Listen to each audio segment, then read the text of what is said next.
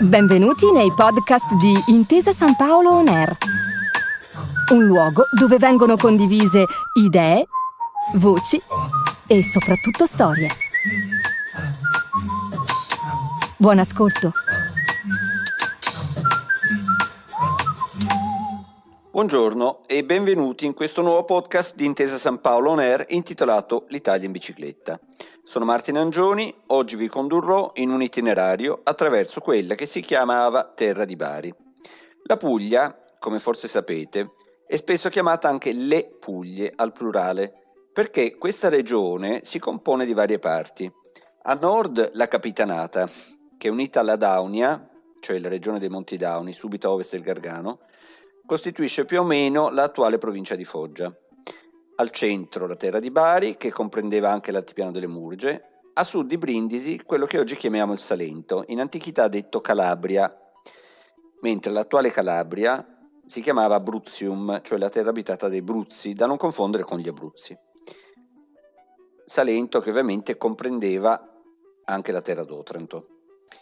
Per complicare il quadro, è solo dall'ultimo secolo che la confinante Lucania si chiama Basilicata e nella sua parte ionica, tra Calabria, Lucania e Salento, i confini erano piuttosto incerti, in assenza di chiari limiti geografici. E forse proprio per questa frammentazione che un personaggio storico è sempre stato importante per gli abitanti della Puglia.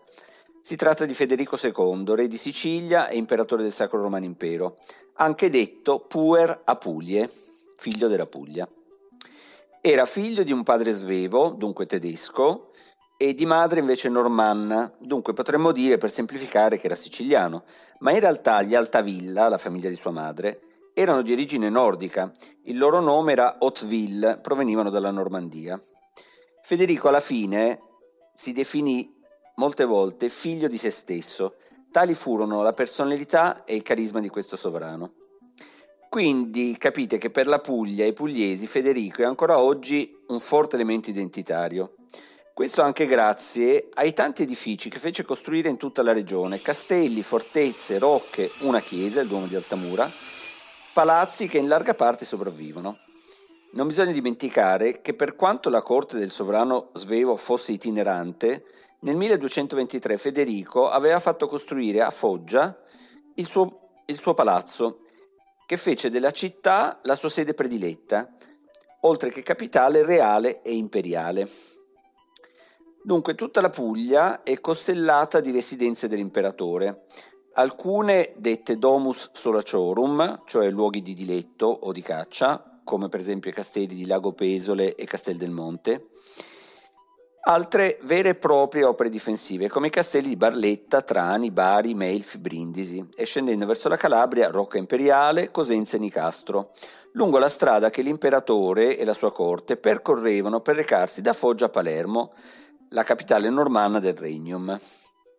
Pensate che in tutto, tra quelle che oggi chiamiamo Puglia e eh, Capitanata, Federico aveva ben 109 castelli. Lo sappiamo con precisione grazie allo Statutum de Reparatione Castrorum, un documento del 1241 che elenca non solo i 225 castelli di Federico, ma indica anche i comuni che erano responsabili della loro manutenzione, oltre ovviamente ai funzionari incaricati della gestione di un tale patrimonio. Per esempio, la manutenzione di Castel del Monte pesava sugli abitanti di Monopoli, Bitonto e Bitetto. Ma perché sono così importanti questi edifici, vi domanderete? Perché erano le insegne del potere imperiale, erano per così dire il volto dell'imperatore. Avevano un valore altamente simbolico, tanto da essere stati definiti punti di potere, cioè manifestazioni dell'autorevolezza del sovrano. Erano uno strumento di comunicazione comunicavano la forza dello Stato e insieme erano anche un ammonimento verso i sudditi. Pensate che nella primavera del 1905 Guglielmo II di Prussia, un Hohenzollern, imperatore di Germania, visita la Puglia e in particolare i luoghi dei castelli di Federico, definendolo ein Wesensverwandten Vorfahren, cioè un suo antenato nello spirito, anche se ovviamente non erano imparentati. Questo per dirvi il fascino e il richiamo che la figura di Federico ha esercitato nei secoli anche in Germania. Fatta questa lunga introduzione storica, vi propongo di partire per un itinerario che segue le orme non solo di Federico, ma anche il viaggio del 1905 di Guglielmo II di Prussia. Come lui partiremo da Bari per recarci a Bitonto, Ruvo, Castel del Monte, Andria, Barletta e Trani. Salteremo Altamura che allungherebbe il nostro itinerario che il, l'imperatore tedesco aveva visitato, lasciandola magari per un futuro itinerario nelle Murge. Partiamo dunque dal centro di Bari, dal centro storico. Siamo davanti alla bella facciata romanica della cattedrale di San Sabino, fine del XIII secolo, più tarda e meno nota della vicina San Nicola, ma certo non meno bella. Nelle forme pure e tipicamente pugliesi ricorda le altre due chiese nelle quali a breve ci recheremo, i duomi di Bitonto e Ruvo.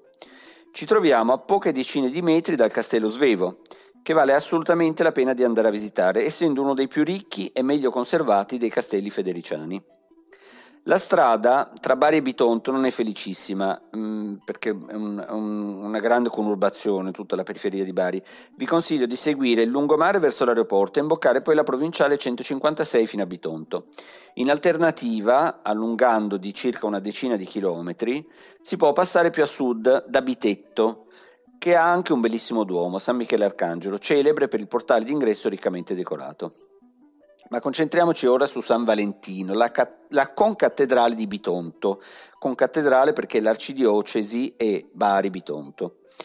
Qui, in questa cattedrale, ebbero luogo due eventi storici significativi.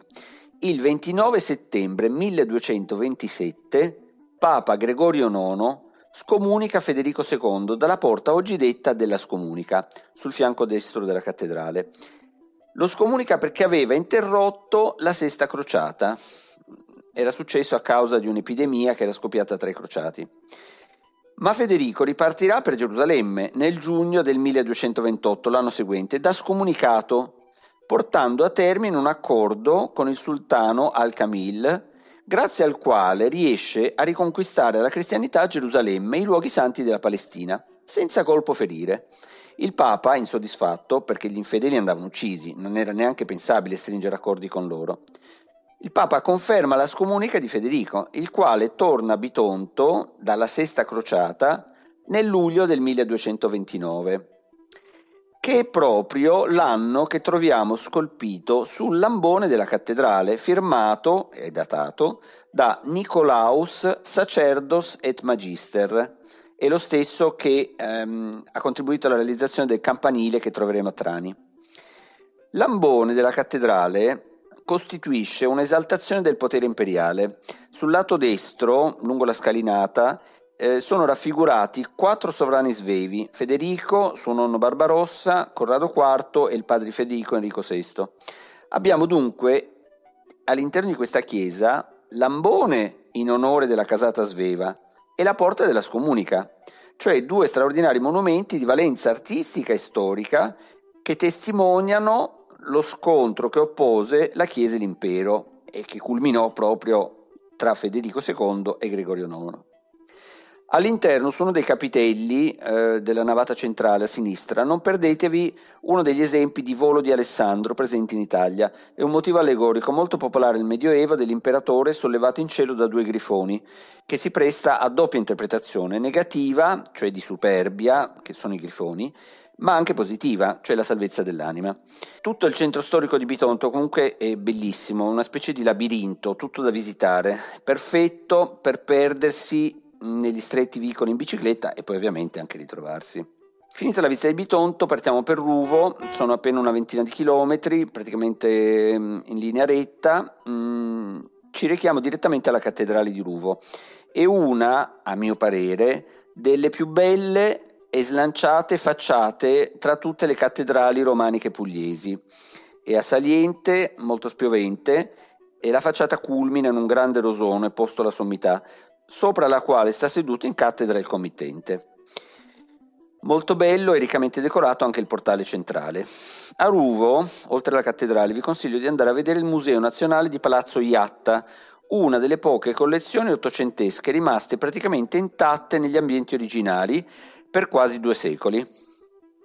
Si tratta di una ricca collezione di vasi apuli, i più antichi di produzione locale, cioè mh, Peuceta, del popolo dei Peucezzi, del VII secolo a.C., e si arriva poi ai vasi greci a figure rosse del circa IV secolo a.C.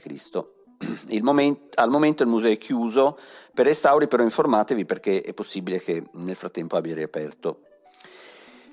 Ripartiamo da Ruvo, percorriamo circa una ventina di chilometri eh, per raggiungere Castel del Monte. C'è un'unica strada che sale abbastanza dolcemente tra muretti a secco, pini e uliveti, sono circa 20 chilometri fino ad arrivare ai piedi dell'imponente castello, ottagonale, del quale si è detto che ha la forma di una corona. È uno degli edifici più celebri del nostro paese, molto emozionante arrivarci per la prima volta, è imponente, austero, emana una specie di spirito antico, di antichità, domina un panorama immenso che spazia fino al mare. Visitandolo si percepisce chiaramente l'impronta che gli dette Federico, un incrocio tra caravanserraglio orientale, fortilizio, palazzo, cenacolo filosofico e abbazia cistercense. È abbastanza un unicum.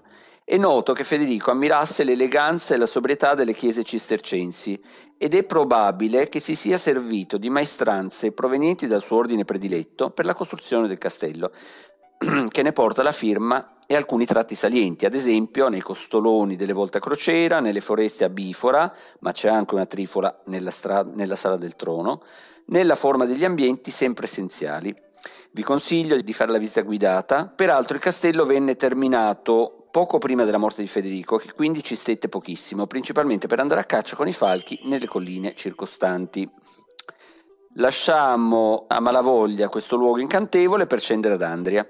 Qui nel Duomo sono sepolte la seconda e la terza moglie di Federico, Yolanda, anche detta Violante, di Brienne. Grazie a questo matrimonio con Yolanda di Brienne, Federico divenne re di Gerusalemme.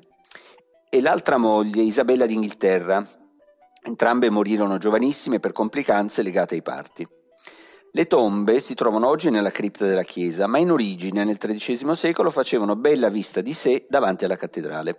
Furono gli Angioini a distruggere i due mausolei che le accoglievano. Sempre ad Andria, in un'altra chiesa, la chiesa di Sant'Agostino, sarebbe sepolto Ermanno di Salza, o anche Hermann von Salza, grande maestro dell'ordine teutonico e consigliere prediletto di Federico II. Fu il mediatore dei rapporti tra Papa e Imperatore. Fu tanto abile che il giorno stesso della sua morte, avvenuta il 20 marzo del 1239 a Salerno, immediatamente Gregorio IX confermò per l'ennesima volta la scomunica dell'imperatore svevo. Questo per dirvi quanto Ermanno di Salza era riuscito a imbonirsi, insomma a tenere al riparo l'imperatore appunto da questa ennesima scomunica. Da Andria ripartiamo per raggiungere Barletta, il mare sono una decina di chilometri appena. Di questa città Barletta colpiscono la pianta e la perfetta simmetria del castello, prima normanno, poi svevo e infine nelle forme attuali, gliele diede Carlo V nel XVI secolo colpisce l'imponenza della cattedrale, un edificio del XII secolo con una grande abside goticheggiante, un interno riccamente decorato con ambone e ciborio realizzati da maestranze orientali. Barletta è storicamente legata alla Terra Santa, perché di qui passavano molti crociati che si imbarcavano per le crociate. Non a caso questa chiesa, il Duomo, si chiama Santa Maria di Nazareth. E pensate che dal 1327 i vescovi nazareni risiedono proprio in questa chiesa.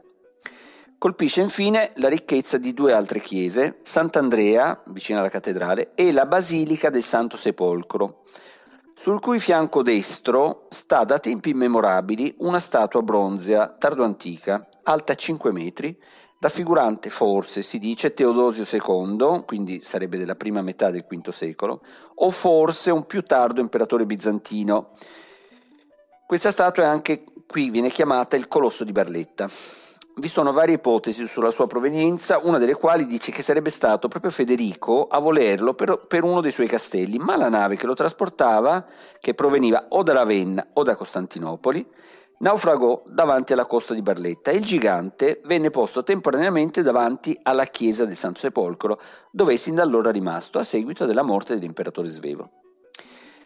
Da Barletta, seguendo la costa, in poco più di 10 km arriviamo a Trani, dove a rigore terminerebbe il nostro itinerario sulle tracce dell'imperatore tedesco Guglielmo II.